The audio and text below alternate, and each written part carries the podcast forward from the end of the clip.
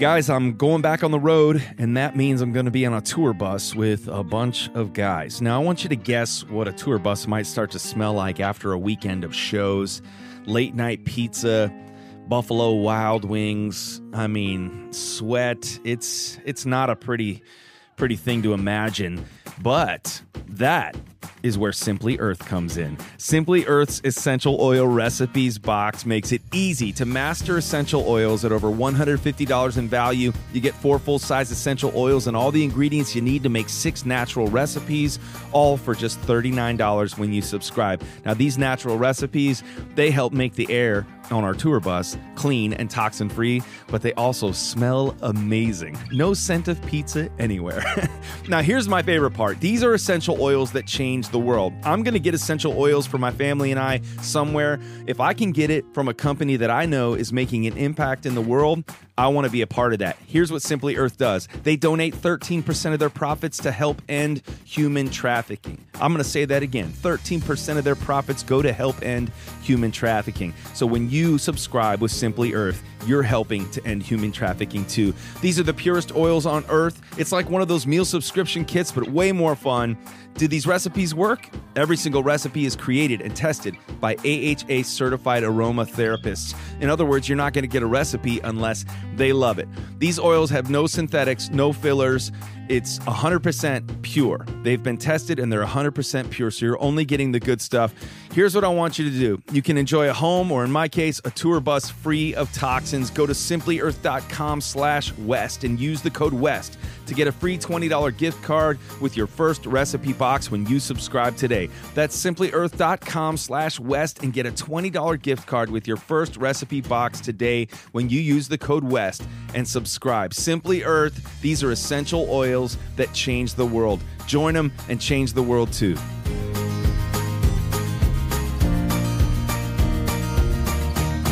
Hey, everybody.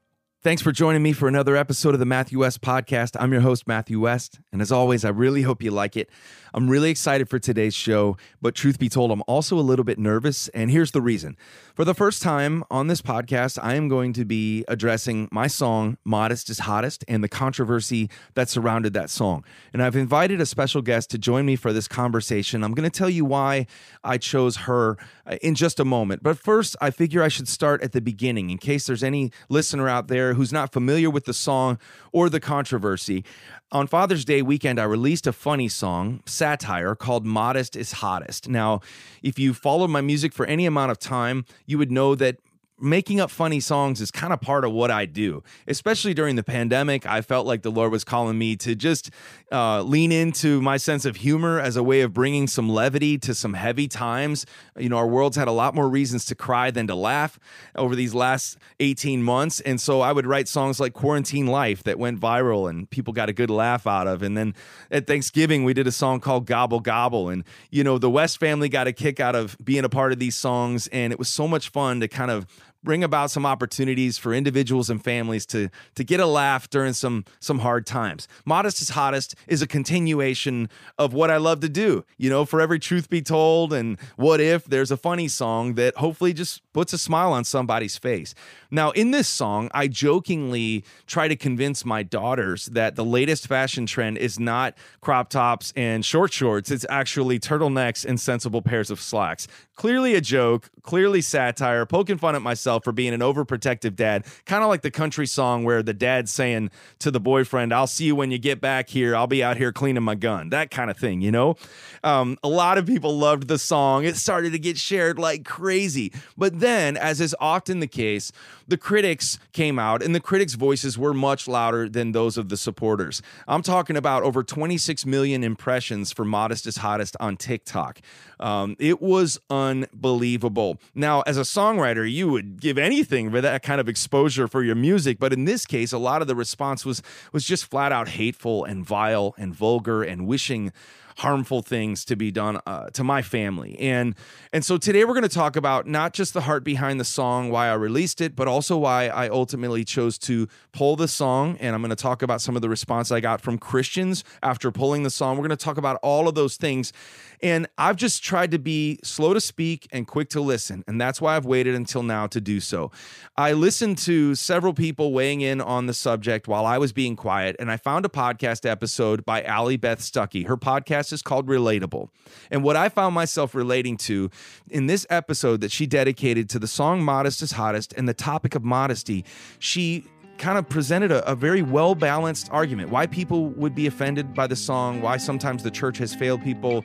But at every turn, she pointed to the truth in scripture. And that's how I want to live my life. And that's how I would want to conduct a conversation about this song and about the topic of modesty. And so I asked her to join me on today's show. And I think you're really going to enjoy this conversation. And so without further ado, we're going to go there.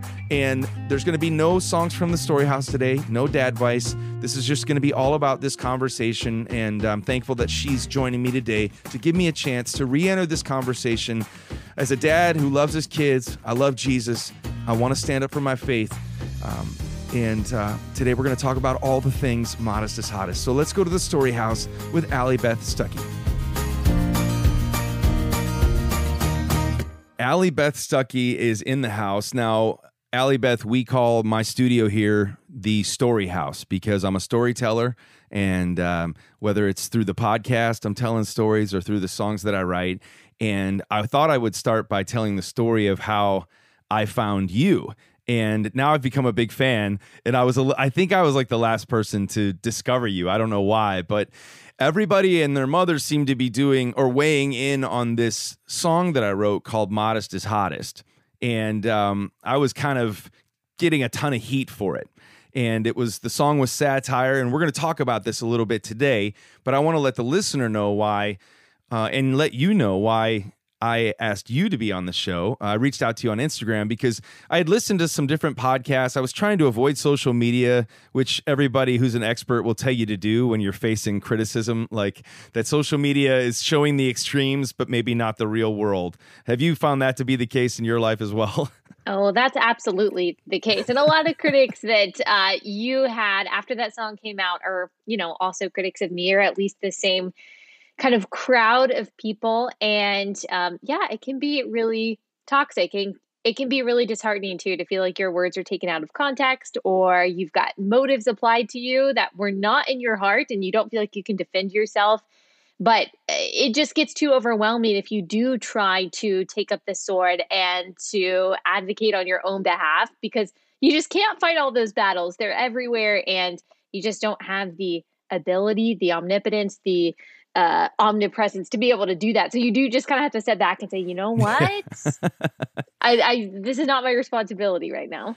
Right. James 119. My dear brothers and sisters, take note of this. Everyone should be quick to listen, slow to speak, and slow to become angry. And I found those taking those words to heart in response to all of the criticism that I was facing, but also just dealing with it and trying to listen, trying to learn. And I came across your podcast, and you dedicated an episode of your podcast, Relatable, which is a great podcast, by the way. And I'm going to encourage all of our listeners to uh, go and find yours as well.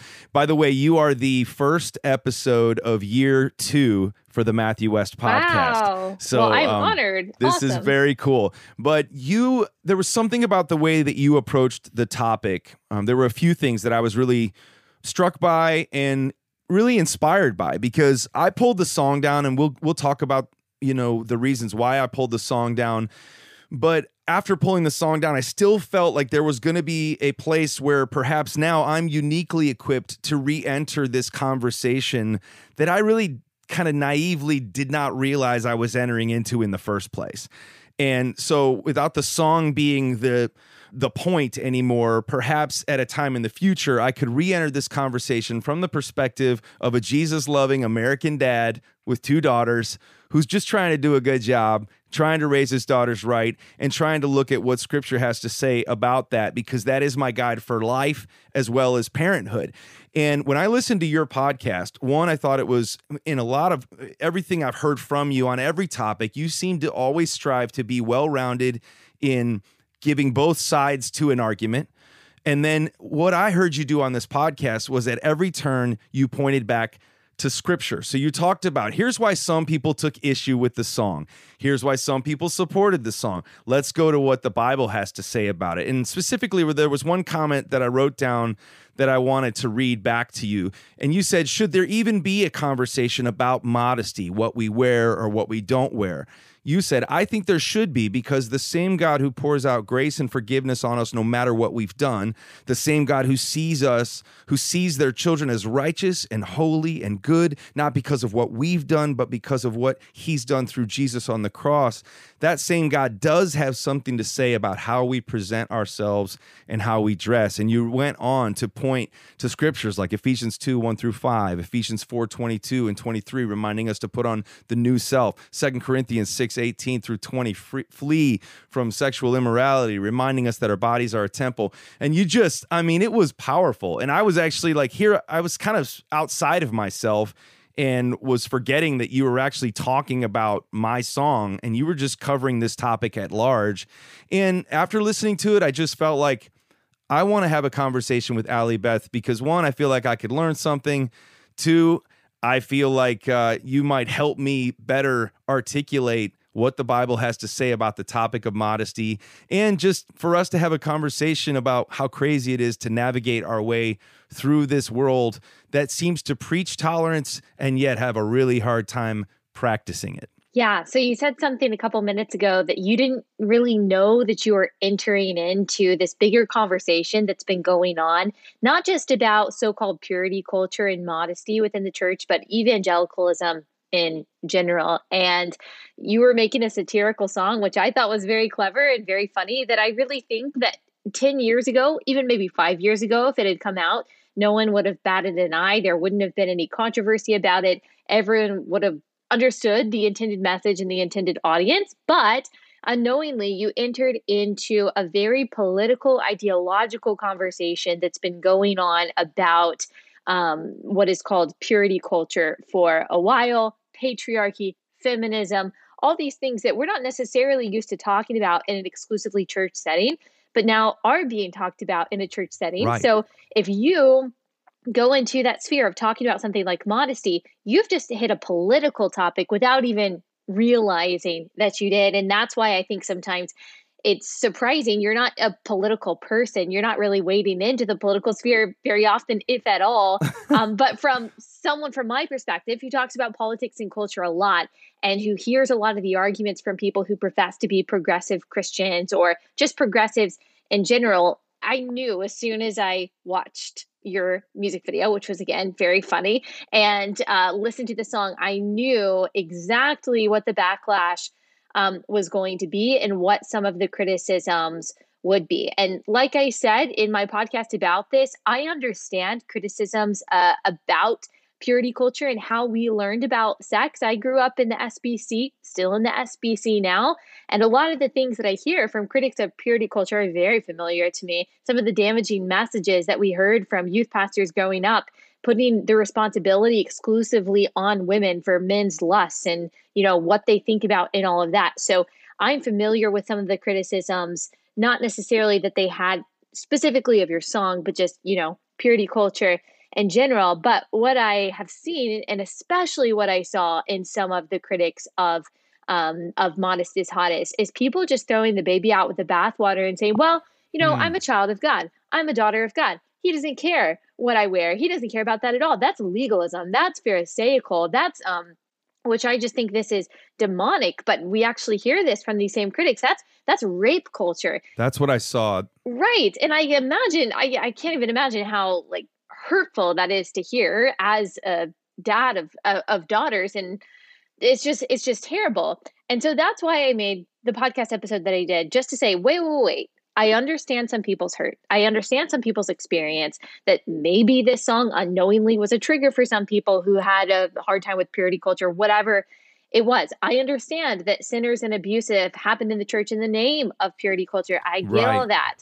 But God cares about it. And here's what scripture has to say about it. We can't just go run in the other direction and pretend like God doesn't care about this because he does. Yeah, I thought um, I was really shaken up by when I started seeing terms like when it s- took a step past purity culture towards rape culture. Yeah. That shook me because I was like, whoa, whoa. And uh, there were many moments where I felt like people were.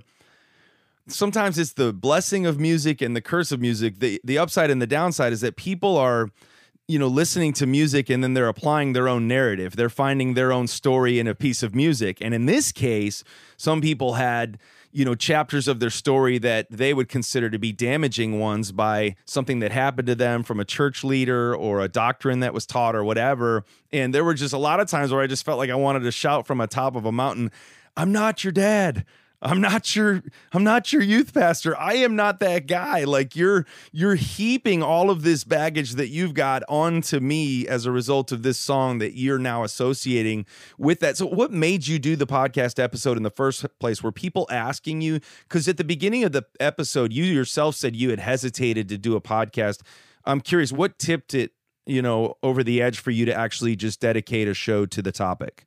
Yeah your controversy gave me some gave me some content. It gave me a reason to kind of wade into it. Um, because people have asked me a lot can you talk about modesty? And the reason why i hadn't dedicated a podcast episode to it yet is because i have found it difficult at some points and maybe this was before i really dug into scripture and really thought about it all that much it's hard not to come across as legalistic to say, okay, this is exactly what modesty is. This is how high your neckline has to be. Here's how long your skirt has to be. So, really, people asking me about it because of what happened with your video made me stop to think, okay, how do I approach this? I just find that this is like so clarifying with any subject when I'm looking at scripture, and especially when I'm afraid to talk about something that I know is culturally or politically controversial. I think, okay, where is the gospel in this? Not just particular verses, which is fine, but where's the gospel in this? And how can I get people to think of this in a way that's not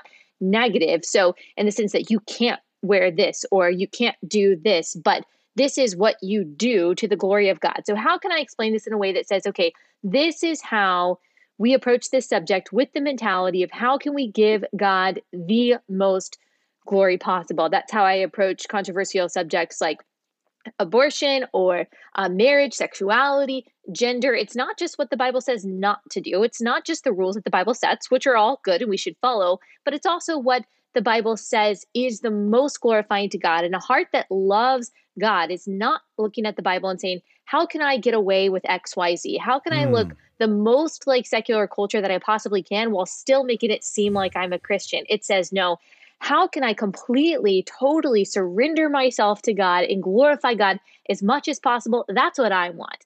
So when it comes to what we wear, when it comes to what we say, people ask me, for example, um, you know, what does the Bible say about cussing? Well, I do think that the Bible speaks to cussing. There are some verses, especially in Ephesians, that talk about all of our words building each other up, but it's not just about, okay, you can't say this word, but you can say dang or you can say shoot. It's not really about that. It's, okay, how do I give grace to those who are listening to me in a way that glorifies God the most. And that is true about modesty too. And once I realized, okay, this is how I can approach that topic, not from a place of these are the rules, but realize that modesty can also be translated into humility when you're looking at the text and realizing that is like a gospel characteristic of someone who loves Jesus, then it speaks to the heart. And of course, that's what Jesus did in his ministry. It's not that he said sin doesn't matter and what you do doesn't matter and outward righteousness doesn't matter. He said what matters first and primarily is where your heart is. Yeah. And so I think some people say, well, because Jesus, you know, came along and looked at the heart, um, he didn't care about, you know, what you did or what you wore or how you acted. Well, no, that's not true. He still cared about those things. He actually took the definition of sin to the next level by saying it starts with the motivations for why you do what you do. you know, man looks at the outward appearance, God looks at the heart. I mean, all throughout scripture, he's saying like, this is what I want. I want your heart. Want, and, and then everything else will be an outpouring of, of the change that I'm making in your life, in your heart. Can we get some definitions out of the way? Because it sounds like you grew up Southern Baptist, SBC. All right. I grew up Assemblies of God. Purity culture, I felt so foolish for not seeing the blowback coming. Like I just, you know, I don't know. I've been in church my whole life. You know, I'm a preacher's kid. my parents taught me the importance they always encouraged me to pursue the path of purity i remember they gave me a, a ring but i never found it to be like this damaging experience in my life but i mean i think there were those kind of warnings as a kid growing up just saying hey matthew you want to save your body and and god has great plans for you to enjoy sex within the context of marriage. And the more that you you know experience that outside of god's intended will like every other part of life there are going to be consequences to that.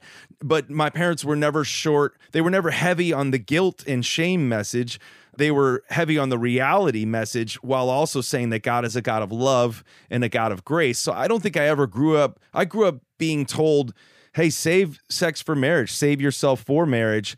And if you don't, there will be things that you are going to have to deal with in your life that you might not have to deal with otherwise, because that is the case with any time that we step outside of what God's word says we should live our lives, but also at every turn saying, but God is a God of love. God is a God of grace. He's a God of second chances. So I never felt like anything I ever did outside the context of marriage was to have, I felt shame, but shame from knowing I made a choice that wasn't what God intended.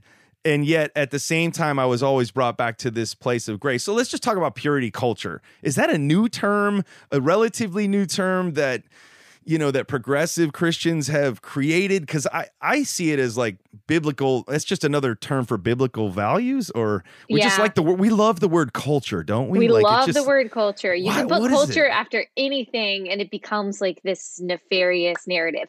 And I would say that a lot of the criticism of, let's not call it purity culture, whatever it is, purity preaching from the church and from, you know, church youth groups has become very narrative driven that if you had any negative experience within the church or you had uh, there was any teaching about purity that you didn't like, then that was a form of trauma that then characterizes all of evangelicalism as this evil patriarchal place that puts the responsibility for purity on women and thus excuses men when they're, you know, gross pigs and assault women. And like you said, like I said, I'm sure that was some people's experience. I would never minimize someone's experience, their experience with abuse, especially with someone who is in a position of religious power and can use Christianity as a form of manipulation to shame a woman into being a silent victim. I know that that's happened. I believe that that's happened. And yes, I could see how someone is so and we speak out against that. Yes, yes. And I, I could definitely see how someone could associate teachings about purity with that.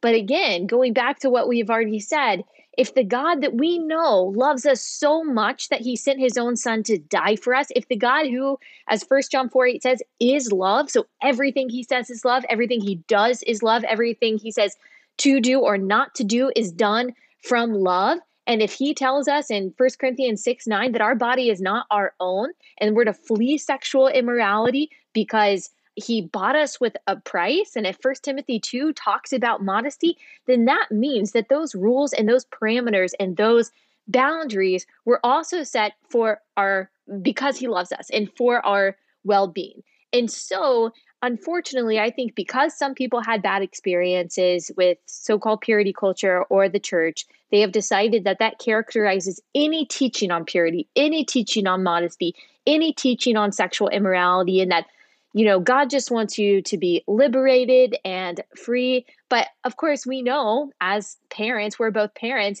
that the parent who loves their child sets parameters for their child because they love their kid and, and they want to protect them. And the same is true when it comes to our Heavenly Father. you know, so one of the inspirations for the song, if not the main inspiration for me writing Modest is Hottest, was TikTok.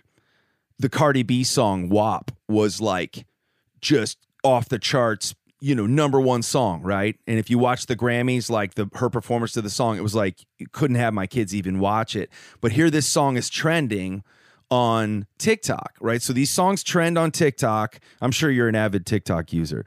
I know not. if you are or not. I'm but- not on TikTok. I've never been on TikTok actually. I've Okay. never been on the app, but I know a lot of people like your kids' age are. and kids my age, right? My youngest is 12 years old. So I was seeing there would be 10, 11, 12 year old kids doing dances to these whatever sound whatever song or sound is trending the kids might not even paying attention to what the lyrics are saying. But in that particular song i mean that song is graphically um, describing female genitalia and just i mean off the charts obscene when it comes to graphic sex. And for a 12 year old kid to have that song's being pushed in their face because it's trending and popular then these certain dances are being encouraged and then if the parents aren't watching the clothing is not and like you said on your podcast the reality is we are not saying that men are not responsible to control themselves and control their thoughts. We also know that we live in a sick world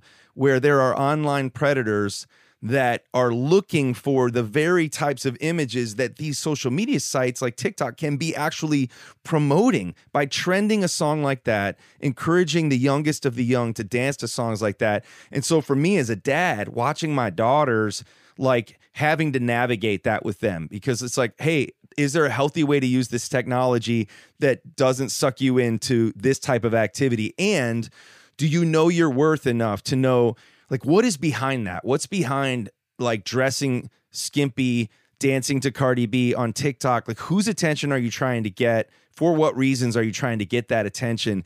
Do you know that you don't have to do that to receive love and affection in this life? And the irony was, as I sat down to write that funny song, Modest is Hottest, as a way of letting them know, like, you don't have to do these things in order to find true love and affection that god does look at the heart and some and another man or boy who's going to love you for you isn't going to need to be attracted by those types of means.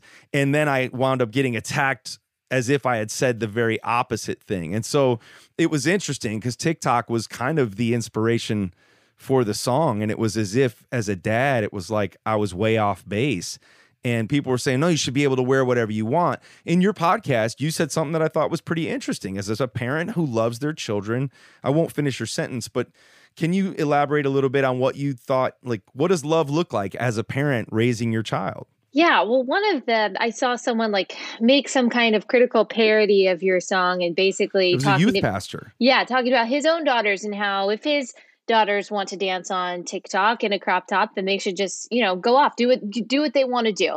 Because that was a lot of the criticism. You know, girls should be able to wear whatever they want to wear. And actually, around the same time that your song came out, there was this viral post by another youth pastor who apologized for thus far um, making the girls in youth group wear a one piece swimsuit. And the comments were like, yeah, you know, girls should be able to wear whatever they want to. And he actually said in his post, which I just thought was so sad, he said, girls, wear whatever you want to, and boys, stop being disgusting.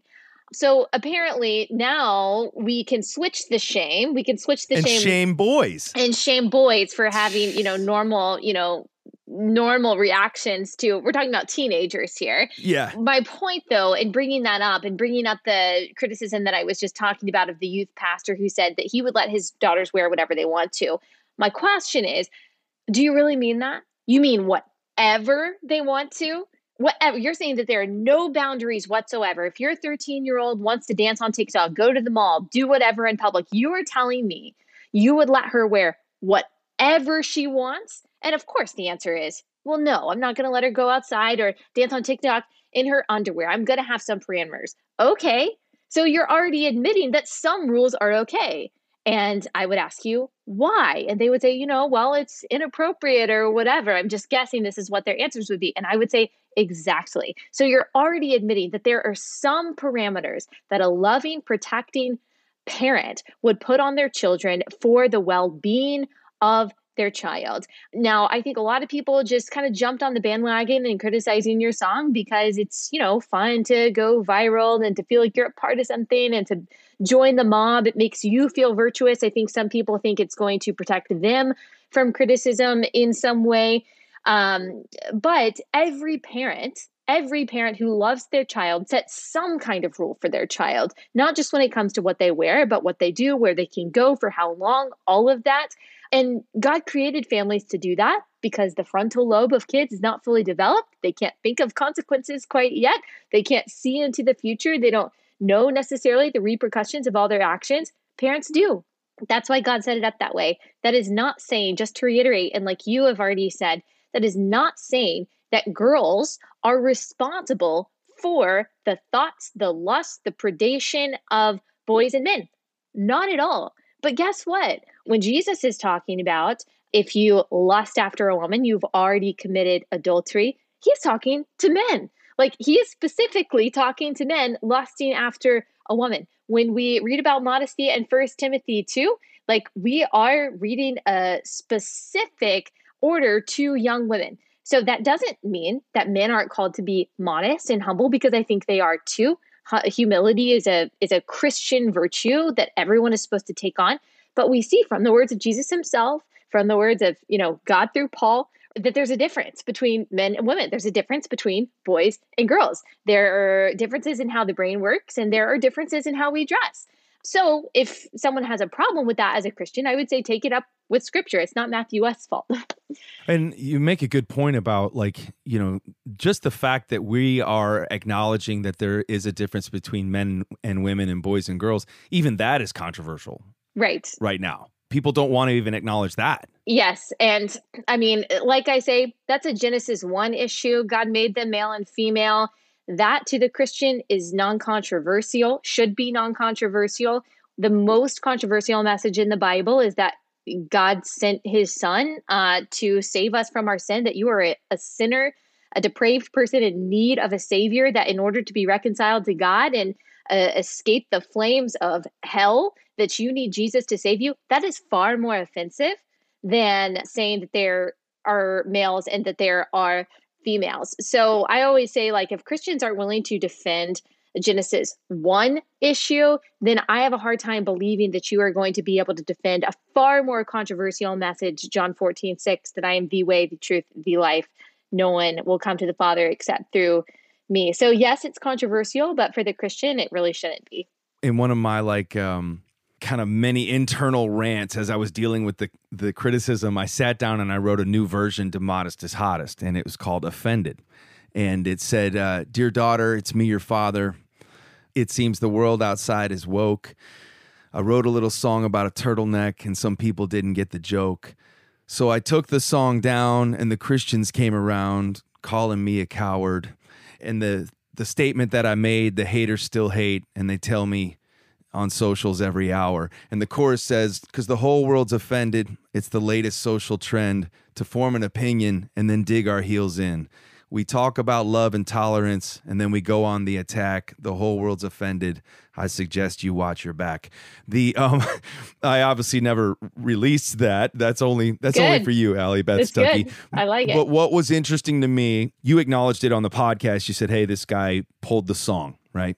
And then I want to tell you the why in case you are curious. Uh, I know a lot of my listeners are curious, and so I'm just going to insert my own answer to a question that hasn't been asked. But they've asked me on socials what happened when I pulled that song down. All of a sudden, all these supporters of mine came out and said, Well, we don't respect you anymore because you caved. You're a coward. You didn't stand. Aren't you willing to? You're going to stand before the Lord someday. And, and these very like this legalistic kind of approach hit me as hard as the other. Well, not quite as hard. I mean, 26 million impressions on TikTok, everybody doing parodies to Modest is Hottest and sending half naked pictures saying, Is this modest enough for you? I mean, that was the ugliest. But the Christians coming at me and saying, I'm not following you anymore. I don't support you anymore, as if this song was intended to be any sort of statement of faith on my part. This song was not a hill to die on. For 20 years, I've been standing up for my faith, singing about Jesus, and telling a lost and hurting world that there's hope. And so I decided to pull the song down because the video so heavily featured my family and it was being so grossly distorted that the irony, the heartbeat of this song, Allie Beth, was as a father, it was the heartbeat of a dad who loves his kids. And is the irony of the song, it, if anybody knows my family, is that I lose the battle when we go to Lululemon and we buy, they get the short shorts. Like that was kind of the funny part is that I'm a dad poking fun at myself because I'm trying to teach modesty and uh, navigating that path, but by no means am I perfect at it. And so when I pulled the song down, it was out of a desire yet again to kind of stand in the gap and try to protect my daughters. And yet it was seen by Christians as an act of cowardice. which is what left me feeling like, okay, I've successfully upset everybody. Yeah. And it made me feel like, okay, God, are you disappointed in me now? Like, did, was I, was this song, even though I didn't mean it to be, did you intend for this to be like my William Wallace Braveheart moment or, you know, my martyrdom? What did, what did you intend? And yet at the same time, my heart kept telling me, protect your children, pull this video for that reason alone. What would you say to that? Like, in fact, you know, it's, it's almost like if I was going to expect anything, it should have been the criticism from those who would hate me just because I love God, Yeah. right? But the ones who who love my music and then came after me because they saw this as an act of cowardice. I don't know. I guess it's just I don't even know how to ask the question. It's just I wonder if you come up against that kind of thing as well. Yeah, that is social media. And kind of like what you were saying in the beginning, that you didn't realize that you were kind of wading into a moment. And some people probably saw it as, hey, I'm going to fight against, you know, progressive Christianity by making this kind of in your face video. Maybe some people saw it as that, where you were not intending that at all. You were just making like wasn't. a funny video, putting it out there. But because maybe other people who are more online or more political, they knew that that debate is going on. Maybe they thought that you were kind of, you know, getting in the ring and you were fighting on their behalf. And then, you know, when you pulled it down, they thought, hey, like I thought I had a fighter when that was not your intention. I mean, you don't have to explain to me the importance of protecting your family. Like, I am very serious about that. And I would have done the same thing if there were a video with my family that was getting distorted or they were getting targeted in any way. Like, family just trumps it. Done. Like, I would absolutely have made that same decision if that were the case.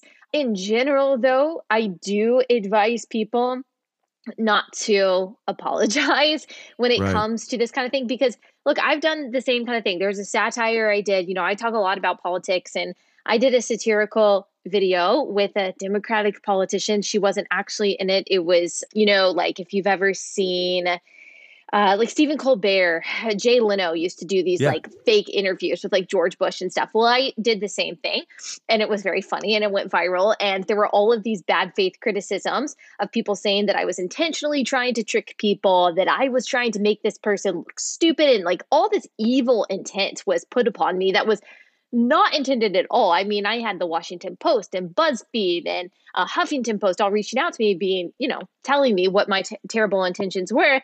And what I found actually was effective in that. That had nothing to do with, you know, people targeting, you know, my family or anything. So it was just me, people mad. I just doubled down because when I thought about it, I was like, okay. And I do think it's important to think about people's criticisms and to take it and to say, okay, are they right? Are they right? Like, let me think about this. Let me pray about this. But then if they're not, if you're like, no, I don't think that they are, I'm confident in this, I'm not going to apologize. I'm not. I'm going to double down on it and I'm going to say, thank you for everyone who really liked the video. Here it is again. Online mobs smell blood and they do not care if you apologize. Like you already said, you apologize to the same people who are criticizing you and parodying your video.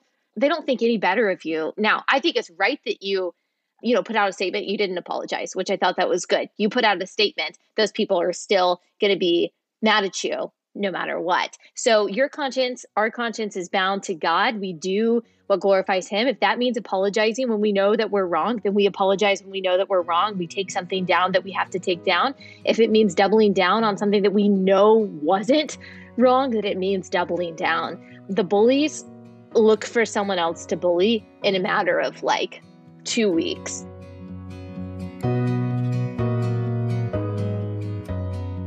My friends, I am very excited about today's sponsor, the Glorify app, and I can't wait to introduce you to them. Glorify is a daily worship and well being app that's revitalized my quiet time with God, and it's become impactful in my walk with the Lord.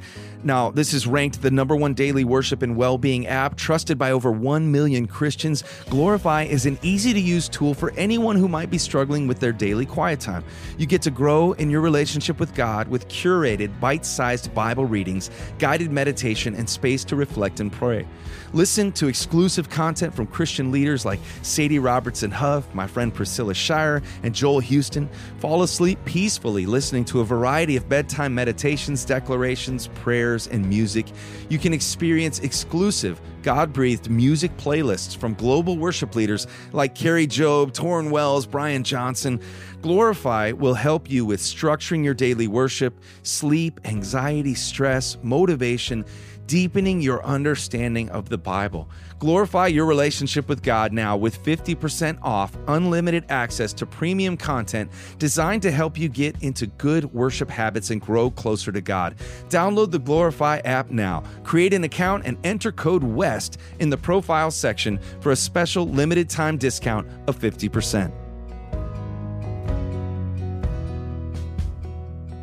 Hey, can I tell you something that the West family is passionate about? Me and Emily West, we are passionate about getting our kids excited about scripture, about God's word, and that's why we love the Adventure Bible, and you're going to love it too. You can take your kids on an adventure through God's word with the number one Bible for kids. The Adventure Bible is available in five translations and a variety of colorful bindings, too. Kids are going to be captivated with the full color features that make reading the Bible and memorizing verses engaging and fun. Along the way, they're going to meet all types of people, see all sorts of places, and learn all kinds of things about the Bible. Most importantly, they're going to grow closer in their relationship with God. The Adventure Bible features captivating full color features that get kids engaged with God's Word.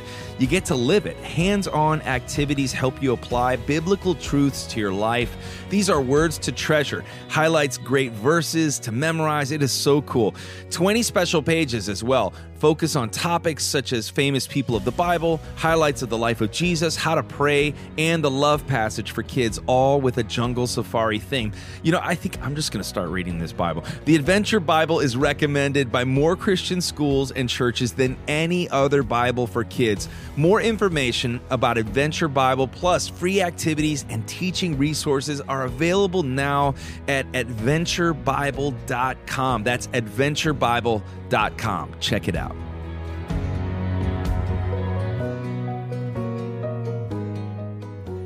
I think it's interesting what you're saying about doubling down because I'm watching you now. You're running straight into the fire and you seem to be completely unafraid. And I want to know where that where that comes from, where that kind of courage comes from. I think I already know the answer because I can tell you know your Bible and I can t- and you keep returning to scripture, but where is that coming from on a daily basis? And does it ever get you know wearisome for you where you're like gosh is this even worth it? Because you're you're daily tackling a you know, I'm just a singer, man. And I feel like, you know, maybe I don't have as thick of skin. It, at least that's what I kind of felt like I discovered uh, upon this controversy was like, I just, it came out of nowhere. But where does this kind of courage come from for you daily to go, okay, I'm going to willingly enter into this, this controversial topic and I'm going to, I'm going to speak truth and I'm going to speak it in love and I'm going to be unafraid of the criticism. Yeah, it's been a process. I started doing this back in 2015. Well, it really started before that. Obviously, the courage itself and the love for truth. That's not to say that I'm the arbiter of truth and that I get everything right all the time and I say what's true and what's false. I'm not saying that I'm the supreme authority on that, but my desire to seek truth and to speak truth when I know it and how I see it obviously comes from the Holy Spirit. I would say that it's a personality though that I have always had. I have always kind of been this insistent upon trying to convince people of what I know is true, whether it's theological or political. That doesn't mean that I don't have a lot of friends that I disagree with and that I just let our disagreements be because I do. I have plenty of friends that I disagree with on a number of subjects that I don't try to always persuade. But when I can try to persuade someone to get someone to care about something that I want them to care about, like I'm just very passionate about that. And so it started really before 2015, I guess, that personality. But being in this realm of talking about culture and theology and politics, first I found that there just aren't that many women in that realm. And there are a lot of young women out there saying, What do I think about this? I mean, and I don't blame pastors for not talking about these things because you don't want to talk about politics all the time from the pulpit. But uh, that doesn't stop people from asking, like, what do I think about immigration? Like, what does the Bible say about gender and, and sexuality and like socialism and capitalism? Like, I don't know how to answer these questions. And so I have tried to walk into that space. And what I found, the reason why I'm just I can't say I'm totally unafraid because I'm not totally unafraid. It's a process and there's like a decision that I make each day when I'm writing my podcast.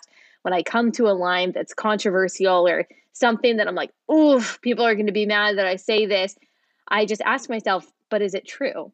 Is it true? Is it true? And if it's true, then I have to say it. Be, not necessarily if it's unkind or something, but if something is true and if I know that this is something that people are thinking, but they're afraid to say it, then I've got to be the one to say it. And you've got to give other people cover to say the thing that they're afraid to say to their friends. Courage begets courage. And so when you see that one person stand up and say the thing that you've been secretly saying, but you don't even want to say around your phone Come for fear that the on. woke mob comes and attacks you, Right, um, right. then you start to get braver and you say, okay, so I'm not crazy. Just because those people are telling me I'm crazy, I'm not crazy. So now I feel like I can stand up and say the same thing. Well, and that word true, I mean, there's an important delineation here because when you say, when you're looking at that line, you're like, ooh, should I say this? And then you ask your- litmus test is, is it true? But your question, is it true? That litmus test is, is it true to God's word? Right. And that stands in stark contrast to when the world goes, is it true? They're saying, is it my truth? Right. which and in that sense like you say anything you want it's my truth. And then if you say something that's true by your standards which is does this line up with god's word? Does this line up with what god says? That's the deline- delineation there because everybody else is so focused on here's here's what's what my truth is. The irony for me is just like i said this earlier when we were talking about just the difference between preaching tolerance and then like to me i'm going like why was it not possible for people just to disagree with that song and let it be an existing opinion in the world? Like why was it blood or nothing? Like why was it tear the house down destroy the person make sure he never sells like what is it in our world that's making that be the only definition of a successful opinion shared if i'm saying that the right way Well, I think you kind of already answered it. When there are people who elevate their truth above the truth, and everything is personal.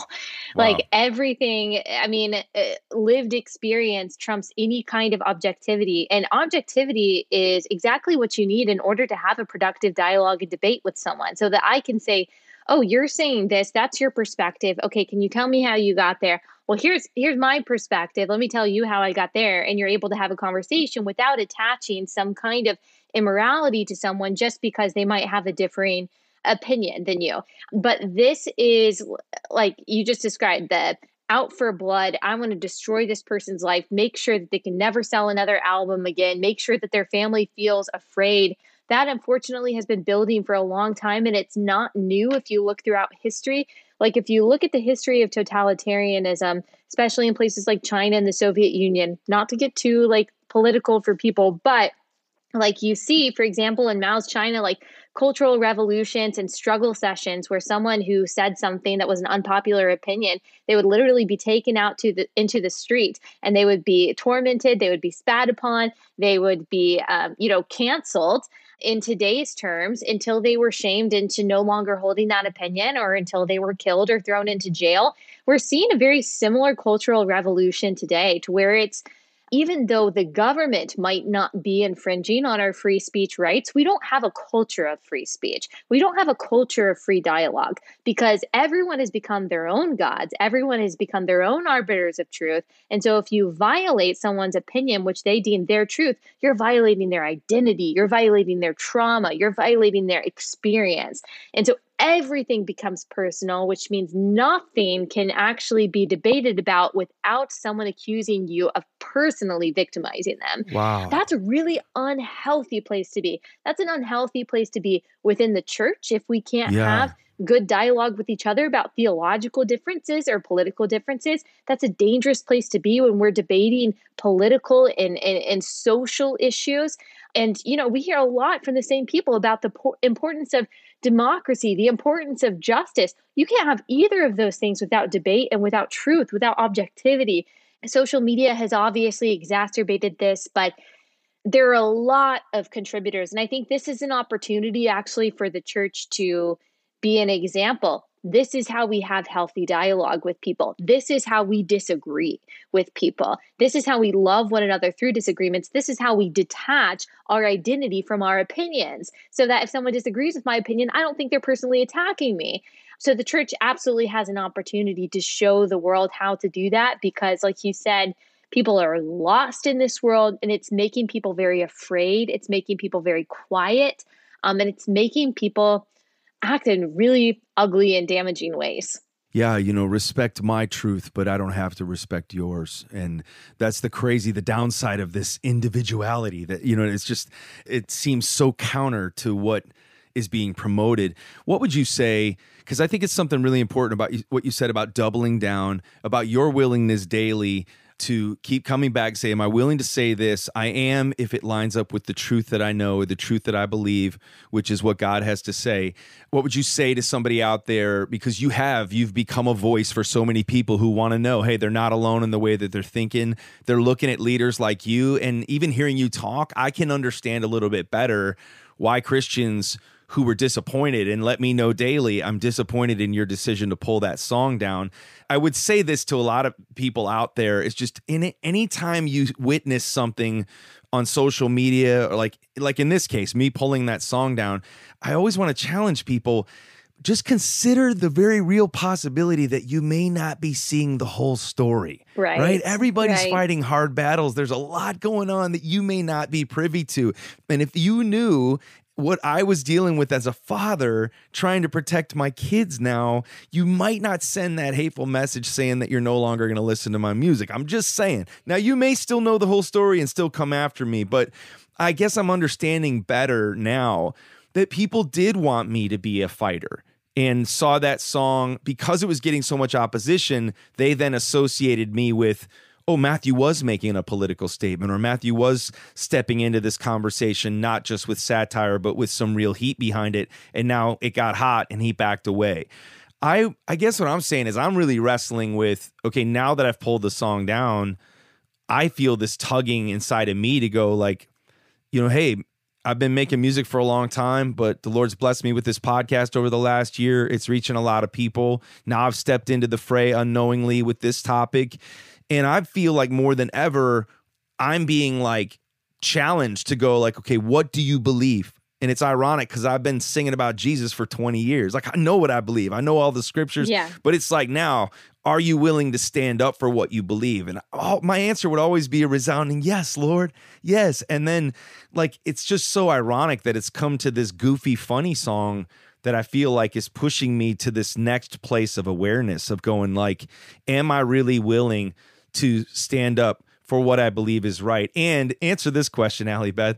Is there a place for a white Christian dad to speak strongly about what they believe anymore. I mean, it it doesn't seem very popular to be a a white Christian dad. Well, look, the people that it's not popular among will, it doesn't matter because they will never agree with you and they will probably never get past, you know, what they disagreed with or what they didn't like in the song. But people are looking for truth. I'll give one example of something that I double down on that is very controversial. Yes, has gotten me in hot water, has a lot of people that hates me, but that I know people really appreciate because it's a very contentious topic and so i'm just i'm just going to bring your podcast into controversy no um but uh, you know about gender and sexuality an understandably contentious and controversial topic because it actually does deal with people's uh, sense of identity. It actually is very personal and there are a lot of people who like to be gray in this area especially people who you know they consider that political or they consider that something that maybe we shouldn't even be talking about. And yet, there are so many Christians that are saying, okay, but like, well, I don't know what to think of it. Like, I don't know what to make of this. I don't know how to defend this. And so they go on TikTok and they see, you know, stupid videos about uh, that God doesn't really care about those things and all of these lies, and that becomes their worldview. And so, if Christians who know the truth aren't willing to speak up and say, look, this is what scripture says, that we're going to get a lot of confused people. So, we can't be so afraid of the mob that we're not willing to say that which is true. Here's another question that I ask myself. When I ask myself, is this true? Like, does the Bible say it's true? Does the Bible say that God made them male and female? Does the Bible say that uh, marriage between a man and a woman is reflective of Christ in the church and therefore is representative of the gospel. Does the Bible speak to the importance and value of life in the womb? Yes, it does. And so if I am too afraid to say those things because I am afraid that it's going to sound bad, that it's going to be too harsh, then basically what I am saying in my fear and in my silence is that I can out compassion God, that I can out empathy God, that I need Mm. to be nicer than God is in the Bible. I need to soften it and water it down so that I don't offend other people. But again, if the God who is love says what he says and how he says it in God's word, my caveats and my nuance and my softening and my watering down is not more loving. I can't outlove God. Like I can't out compassion him, I can't out justice him, I can't mm-hmm. out truth him. So if he says something is true, then it's it, it might sound harsh to us, but if he is love, then he's saying it from love. And so if I am saying anything that the Bible says, that's already speaking the truth in love because God says it and God is love. And so that also empowers me that if God says something, it's also true and it's also in love. And so who am I? It, it's pride. It would be pride for me not to also say it. It would be pride for me to make excuses for it. God does not need to be let off the hook for progressive Christians. God is not scared of the pitchfork mob. He is not scared of parodies on TikTok. He's not worried about that. Like, He's the God of the universe. He's called us to be salt and light. He's called us to be ambassadors. Far be it from me to try to water him down to make him more appeasing to other people. That would be pride and ego on my part.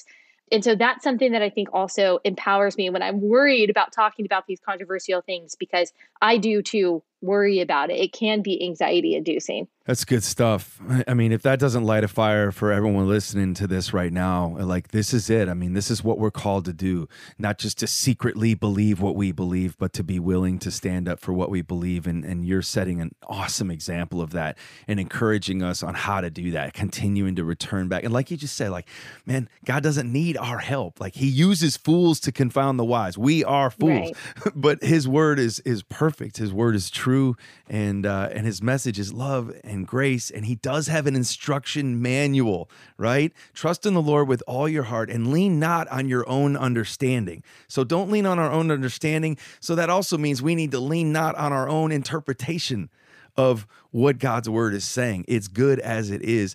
I want to ask you though, with this strength that you have in your faith, I ask every one of my guests, and this is slightly off topic, but I want the listeners to get to know you through this question. And I ask every guest what their blue couch story is. And what I mean by that is at 13 years old, I asked Jesus into my heart watching a Billy Graham crusade. And it was a pivotal moment for me as a preacher's kid where I went from a guy, I, I was a kid thinking I'd get to heaven because I was in the family business.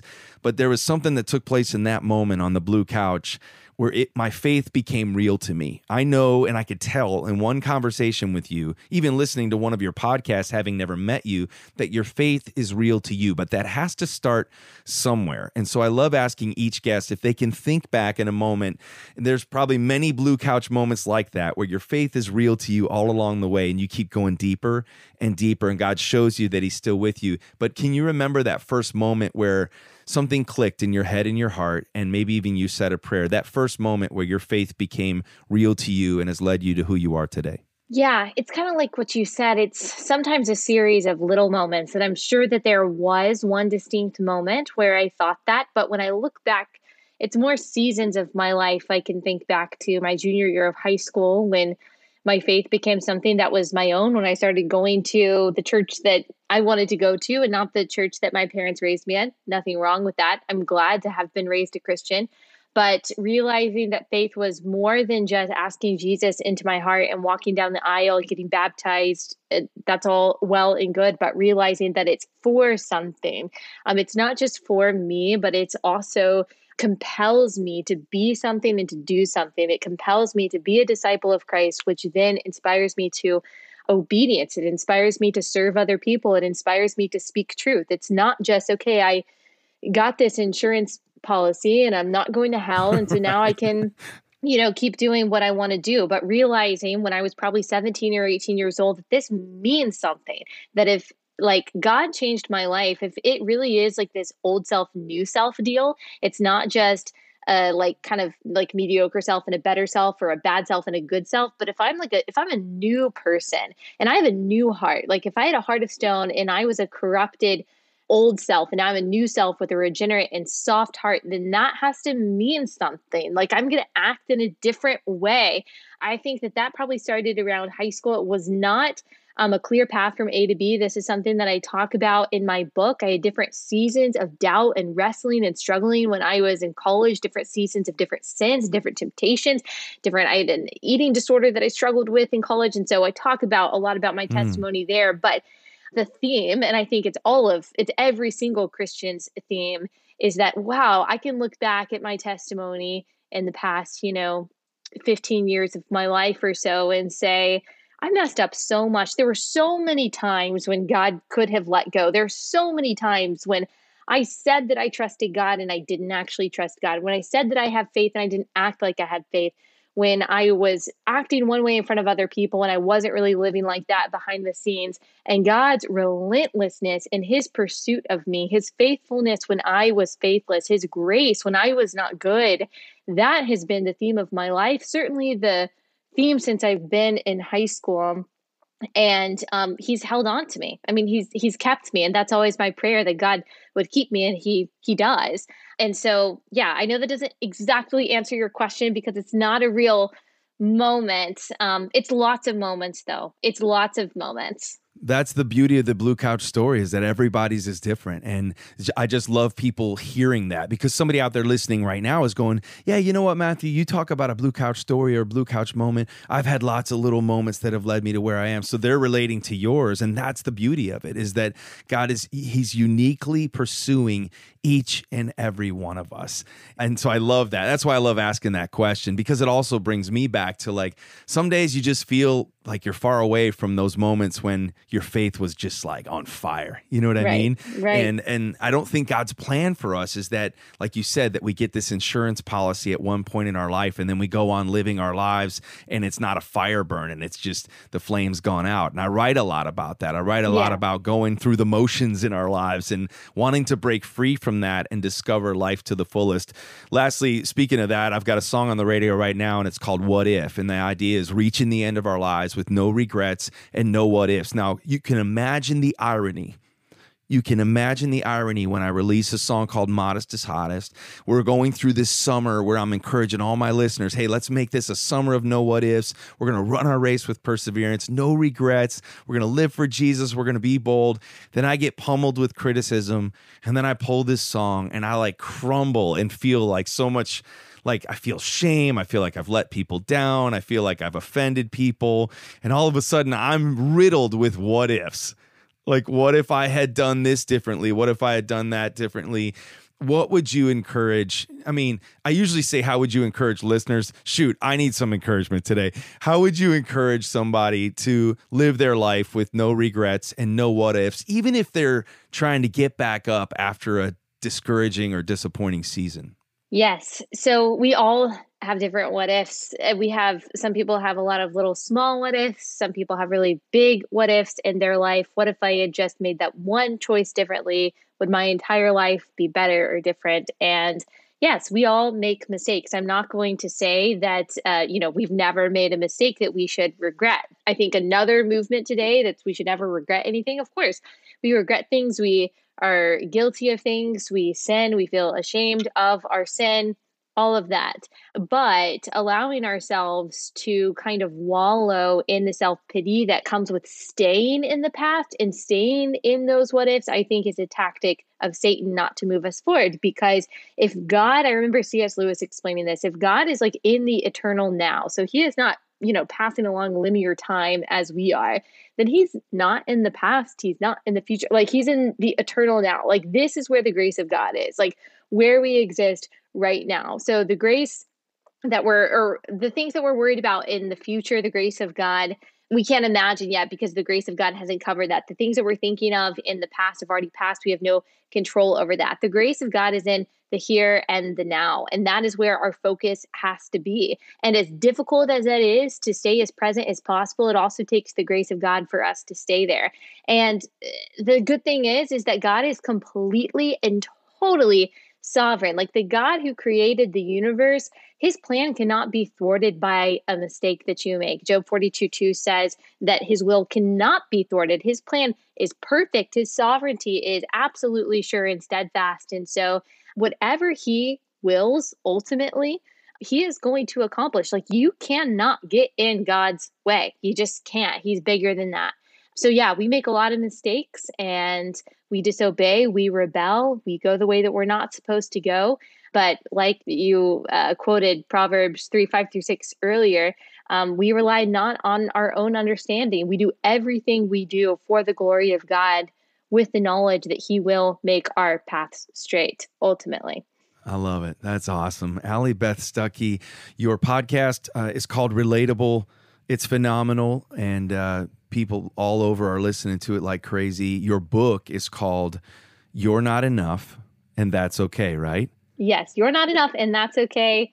Escaping the toxic culture of self love. So that is a whole controversy in the title itself. That got some blowback as well. I mean, you know, same kind of people that would push back on on your song. There, you know, people have to read the book because obviously it's my book is not a call to self-loathing, but it is talking about how self-love has kind of become an excuse for narcissism and selfishness and really worship of self and how the self can't be both the problem and the solution. So if inside ourselves we're finding all of these issues, we're finding, you know, depression, doubt, anxiety, worry, insecurity, all of these things, the solution to those things isn't also going to be found inside of ourselves. We have to look outside of ourselves, namely to the God who made us. He is the one who is providing the satisfaction that we are trying and failing to find inside of ourselves. So that's what the book is about. It's not about pushing people to self loathing, it's about pushing people to self forgetfulness and remembrance of the God who made you. You think about the scripture, of, you know, he lifted me up out of the muck and the mire, out of that that that pit. And uh, you think about the psalmist didn't say, "I got myself out of that pit." Right. Right. and uh, Exactly. man, I love that. Well, I can't wait to read your book. I'm buying a copy of the book, and I'm going to give it away to one of our listeners. And I want to encourage everybody to check out your podcast, Relatable, as well as your book. I'm going to post links to both of those things at the official podcast page, which is matthewwest.com slash podcast. Allie Beth Stuckey, this was almost a little bit of a counseling session for me too. So I feel like I need to. Uh, do you have an hourly thank rate? Uh, yeah, I do. I'll I'll email you. okay. I'm really thankful though to have the chance to to talk with you, and you know, I just felt like it was the Lord that, you know, when I found your podcast, is just something I heard about it. What I heard was truth, and now what I'm getting to experience with you today again centers around that word truth, and that's one of the questions I'm going to encourage the listeners to walk away with this. I'm going to be doing the same thing. Is when I'm wondering, should I say that thing? Should I stand up for this thing? Just keep coming back to that question. Is it true, Lord? Is it true? Is this is this from you? Is this what you want me to do? And let Him be the guide of our lives, with both of how we use our words, but also how we raise our families and how we stand up for for what we believe to be true. Not what our truth is, but what His truth is. So thank you for that reminder today. Thank you.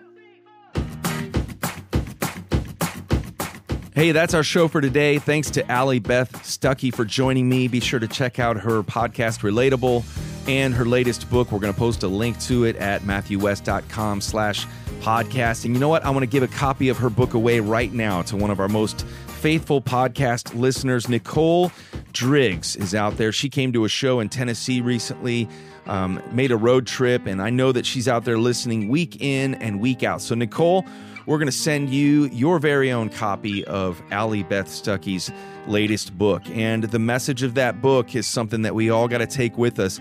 I love how empowering this message is. You are not enough. Right? It doesn't sound like it would be empowering, but it's pointing us to the reminder that the answers we need do not lie within. The strength we need to stand does not lie within us, contrary to popular and public opinion. We know that true strength is found when we look outside of ourselves and we realize that we can't make it through this life without Jesus. He's the way, the truth, and the life.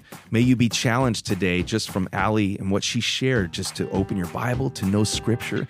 Don't point to your truth. Let go of what you think your truth is and focus on what the truth is, what God's truth is. And this is the truth. He's made you, He's put you here on this earth for a reason. Your life is a story. He's the author and perfecter of your story, and it's your story for His glory. Thanks for letting me share my heart today about Modest is Hottest. I love you guys. I'm so thankful for your support, and I love doing this podcast every week. I'll see you next week.